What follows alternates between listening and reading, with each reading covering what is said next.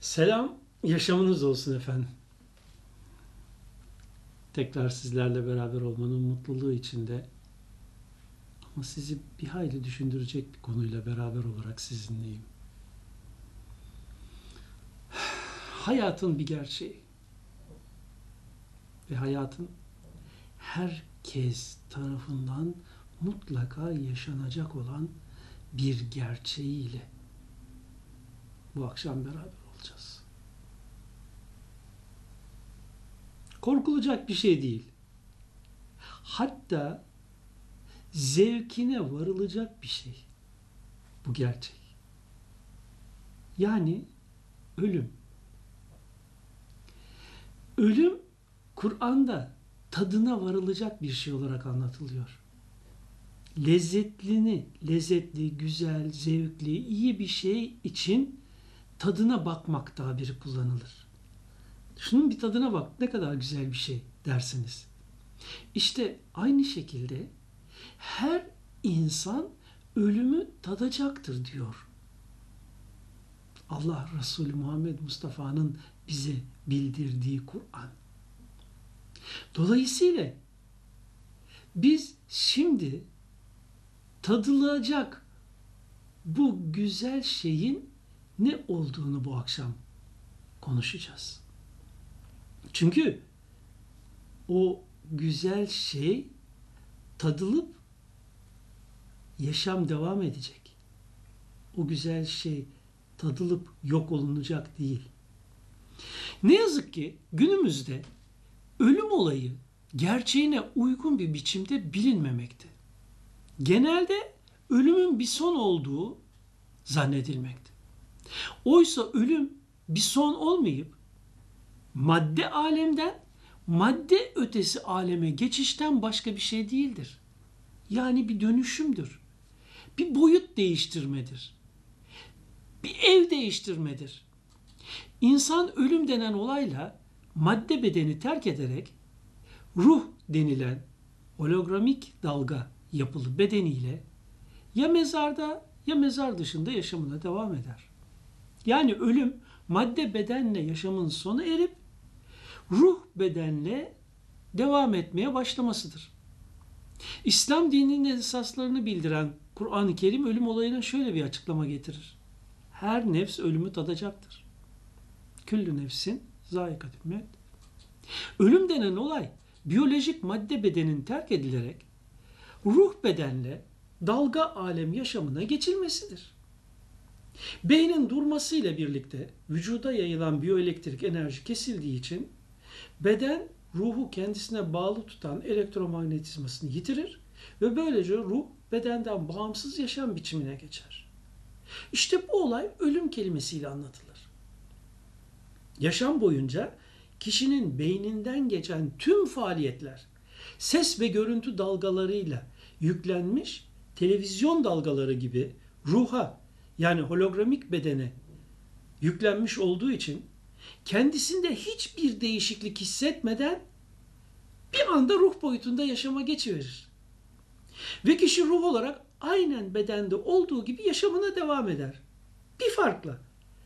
O bedende tamamıyla canlı ve şuurlu olmasına karşın madde bedenini kullanamaz. Sanki bitkisel hayata girmiş, canlı, şuurlu bir kişi gibi. Dışarıda olup biten her şeyi görür, duyar, algılar. Fakat kendisinden dışarıdakilere hiçbir mesaj ulaştıramaz. Nitekim büyük İslam alimi Erzurumlu İbrahim Hakkı Marifetname isimli eserinde Hz. Muhammed'in ağzından ölüm olayını şöyle nakleder. Meyyit, ölümü tatmış kişi bedenini kimin yıkadığını, kimin kefenlediğini, namazını kimlerin kıldığını, ardından kimlerin geldiğini, lahde kimlerin indirdiğini ve kimlerin telkin verdiğini bilir. Meyyitin yanında haykırıp saçınızı başınızı yolmayın onu eziyet edersiniz. Uyarısı da gene meyyitin sizi görüp halinizden üzüntü duymasına ileri gelir. Ölüm denen madde bedeni kullanamama haline tatmış kişinin mezarda ruh olarak diri, aklı, şuuru yerinde ve dışarıdan gelen hitapları algılar bir halde olduğunu bize en iyi idrak ettirecek olan Buhari isimli hadis kitabında mevcut şu hadis-i şerif gösterir. Talha radıyallahu anh şöyle anlatmış. Bedir Savaşı günü Nebi sallallahu aleyhi ve sellem Kureyş eşrafından 24 kişinin cesetlerinin bir arada kaldırılmasını emretti de bunlar Bedir kuyularından bir kuyuya atıldılar. Bu suretle o kuyuda toplandılar. Resulullah düşman bir kavme galip gelince onun açık sahasında üç gün konaklamak adetiydi. Bedir Savaşı'nın üçüncü günü olunca da Resulullah devesinin getirilmesini emretti. Yol ağırlığı deveye yüklenip bağlandı. Sonra Resulullah yürüdü, ashab da peşinden yürüdü. Bu arada birbirlerine herhalde Resulullah bir hacet için gidiyor diye konuştular. Nihayet Resulullah Efendimiz maktullerin atıldığı kuyunun bir tarafında durdu ve onlara kendi ve babalarının adlarıyla seslendi. Kuyuya atıldıklarından cesetlerin üç gün sonra. Ya filan ebi filan, ya Eba Cehil İbni Hişam, ya Utbe bin Rebiya. Siz Allah'a ve Resulüne inanıp itaat etseydiniz şimdi sevinir miydiniz? Ey maktuller! Biz Rabbimizin vaat etmiş olduğu zaferi gerçekten bulduk. Siz de Rabbinizin vaat ettiği zaferi gerçek üzere buldunuz mu? Bu hitap üzere Ömer sordu. Ya Resulallah, hayatı olmayan cesetlere ne diye konuşursun? Resulullah Aleyhisselam şöyle cevap verdi. Muhammed'in nefsi elinde olana yemin ederim ki söylediklerimi siz onlardan daha iyi işitmezsiniz.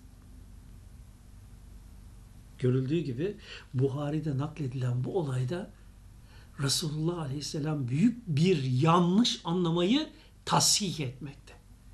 İnsanlar mezara ölmüş olarak konur. Sonra da kıyamette dirilirler şeklindeki gerçek dışı inanışı bundan daha iyi düzeltecek hiçbir Resulullah açıklaması olamaz. Burada bir de şu hususa dikkat çekelim. Amentü'de okunan şu cümleye bir bakın. Vel ba'sü ba'del mevt diyorsunuz Amentü'de. Dikkat edin. Vel ba'sü ba'del kıyamet denmiyor. Yani ba'as kelimesiyle anlatılan bu olay kıyametten sonraki değil, ölümü tattıktan sonraki baastır. Yani yeniden bir yaşam biçimine geçiş. Dünyada bildiğimiz madde bedenle ve bu arada madde bedenin ürettiği ruh bedenle yaşarız. Nitekim İslam alimi ve mutasavvıfı İmam Gazali Esma-ül Hüsna Şerhi isimli eserinde El-Bais ismini açıklarken bakın ne diyor. İnsanlardan birçokları bu hususta yanlış vehimlere kapılırlar. Bunu da çeşitli şekillerde izaha çalışırlar. Derler ki ölüm yokluktur. Baaz yok olduktan sonra yeniden dirilmektir. Aynen birinci dirilme ve canlandırma gibi. Bir kere onların ölümünün yokluk olduğunu zannetmeleri yanlıştır. İkinci dirilmenin de birincisi gibi olduğunu sanmaları dahi yanlıştır. Ölümün yan, yokluk olduğunu sanmak batıldır. Çünkü kabir ya ateş çukurlarından bir çukurdur ya da cennet bahçelerinden bir bahçe deniyor Resulullah tarafından. İşin iç yüzüne vakıf olan basiret sahibi zevat insan varlığının ebediyet için halk olduğunu bilir ve anlar. İnsan hiçbir zaman yok olmaz, yokluk ona arız olmaz. Evet, bazen cesetle ilgisi kesilir de kendisi hakkında öldü derler. Bazen cesede iade edilir de hakkında diriltildi derler. Dirilmenin ilk yaratılış gibi ikinci bir yaratılış olduğunu sananlar da bu zanlarda yanılmışlardır. Çünkü diriltmek ilk canlandırılışlarına uymayan yeni bir yaratma fiilinden ibarettir. Aslında insanoğlunun birçok dirilmesi vardır geleceğe dönük olarak veya bu dünyada. Onun dirilmesi iki defadan ibaret de değildir. Evet, Gazali'nin sözleri burada bitti. Ölümü tadınca madde beden çözülür ve ruh bedenle bağısı olmuş olarak daha kabre girmeden ruh bedenle bağısı olmuş olarak kabirde kıyamete kadar yaşamımız devam eder. Sonra kıyamet denen dünyanın güneş ısısında bozunumu evresinde bugünkü karakteristiği istikametinde yeniden bağısı olur. Ve nihayet son defa bu bedenler de gittiği ortama göre yeniden bir bağısıyla oluşurlar. Cennet veya cehennem denen boyutlara göre. Kabirde şu andaki mevcut aklımızla, algılama ve değerlendirme mekanizmamızla mı olacağız? Bu konuda Abdullah bin Ömer bakın ne diyor? Hazreti Ömer Münker ve Nekir adlı iki meleğin kabirde gelip soru sorması hususunu Resulullah'a sorarken şöyle dedi. Aklımız başımızda mı olacak o anda ya Resulallah? Evet. Aynen bugünkü gibi aklın, şuurun yerinde olacak. Dedi Resulullah. Bu konuda daha pek çok Resulullah uyarısı var. Hadis kitaplarında araştırabilirsiniz. Netice şu. Kişi ölmez. Ölümü tadar, yaşam boyutunu değiştirir.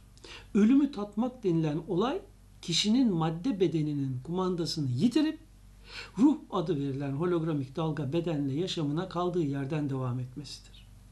Bu hal dolayısıyla kabre konan her kişinin şuuru yerinde aklı başındadır. Kıyamete kadar da şuurlu olarak yaşamına devam eder.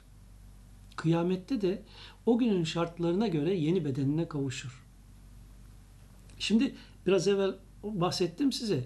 Ölüm olayı kişinin tatmasıdır. Tadacağı güzel bir olaydır. Bu güzel olay yani insan bilinci ve ruhunun ölüm denen bedensiz yaşam biçimini tatmasıdır. Kur'an-ı Kerim'de bu böyle belirtilmiştir.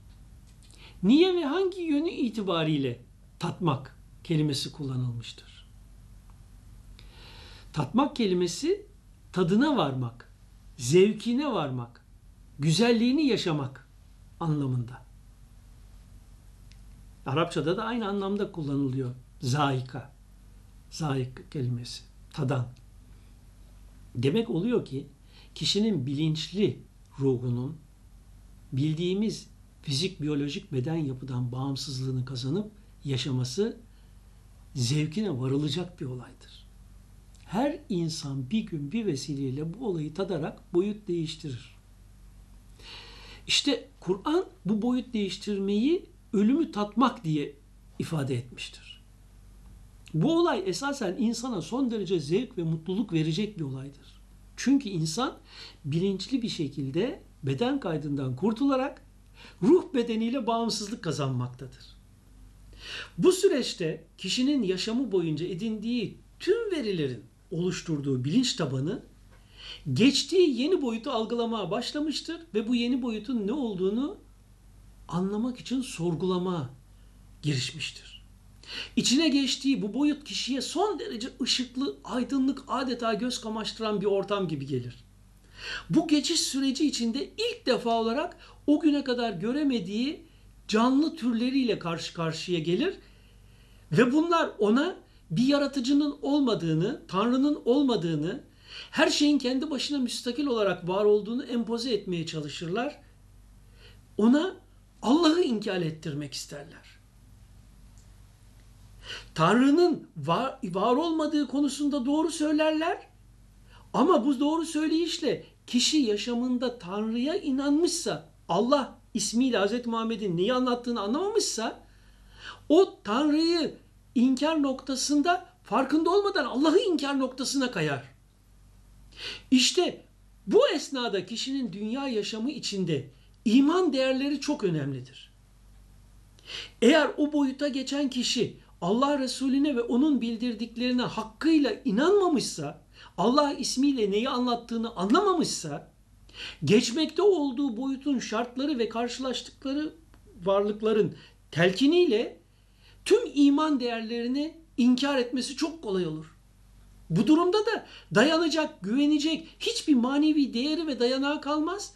Kendi varlığındaki o boyut şartlarında kullanabileceği hiçbir kuvveyi harekete geçiremez. Belki o bir kuvveyi bile bilmiyordu.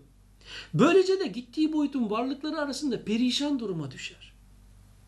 Buna karşı o boyuta geçiş sırasında bu durumla karşılaşan birim Allah Resulüne inanmışsa, Allah Resulü'nün bildirdiği Allah'ın ne olduğunu biliyorsa, o süreçte o karşısına gelen varlıkların dahi Allah'ın birer zuhuru olduğunu, onların da o boyuta geçenleri saptırmak, yanlış inançlara kaydırmakla görevli olduğunu, Halbuki Allah'ın kendi varlığında mevcut olduğunu, onun bütün kuvvelerinin kendinde olduğunu bilerek onlara rahatlıkla karşı koyabilir ve deronunda Allah'ı bulmanın güzelliği içinde orada onların bütün menfi etkilerini ortadan kaldırır.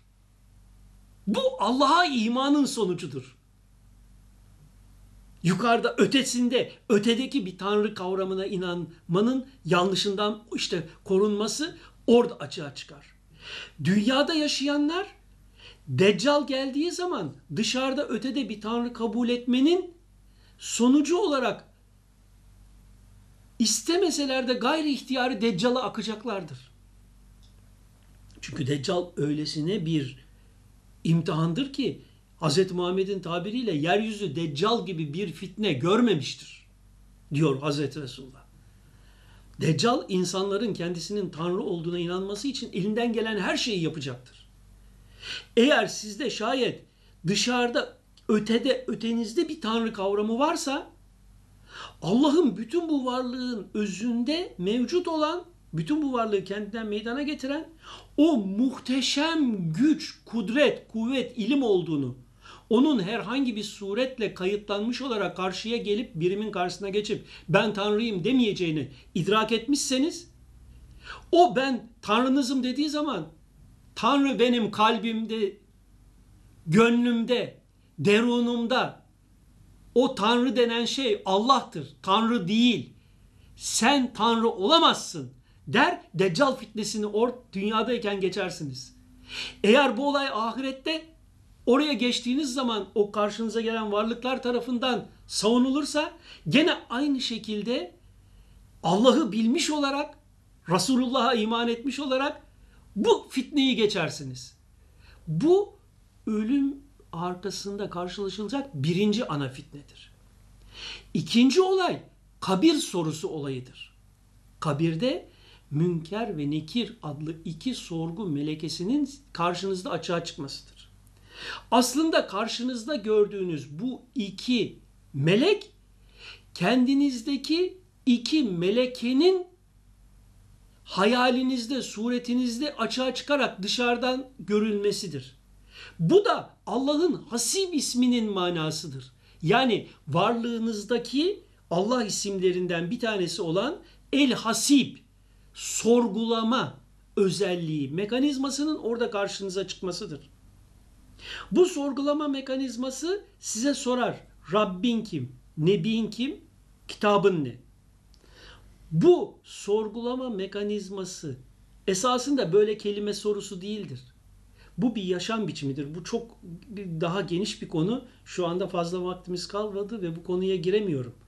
Ama bu konu çok orijinal bir konudur. Aslında size anlatabileceğim o kadar çok şey var ki her gün bir sene size bir saat anlatmaya kalksam bitmez. O kadar çok konular, o kadar çok derinlikleri ve bağlantıları var. Bunların hepsi entegre bir sistem. Öyle din parça parça alınıp bilinecek bir sistem değil. Yok efendim bu fıkıhmış, yok bu hadismiş, yok bu tefsirmiş, bu ayrı bilinirmiş. Olur mu böyle saçma şey? Bunun hepsi toplu bir, bir bütündür, bir sistemdir bu, bir entegre sistemdir. Eğer bunu siz parça parça anlamaya kalkarsanız körlerin fili tanıması gibi filin bir yerine yapışması halidir bu. Ondan sonra biri der filin bacağı sütun gibidir. Fil sütun gibi bir hayvandır. Öteki kuyruğunu tutar kamçı gibi bir hayvandır. İşte din konusundaki bütün yanlış anlamaların ve değerlendirmelerin sebebi hep bu bir yerinden din konusunu ele almak. Din konusunu bir sistem hem de entegre bir sistem olarak bütün oluşumları birbirine bağlı ve birbirinin devamı olarak incelemediğiniz sürece algılamanız çok güç. Onun için diyorum ki benim bunları size anlatmaya ne vaktim var ne halim var.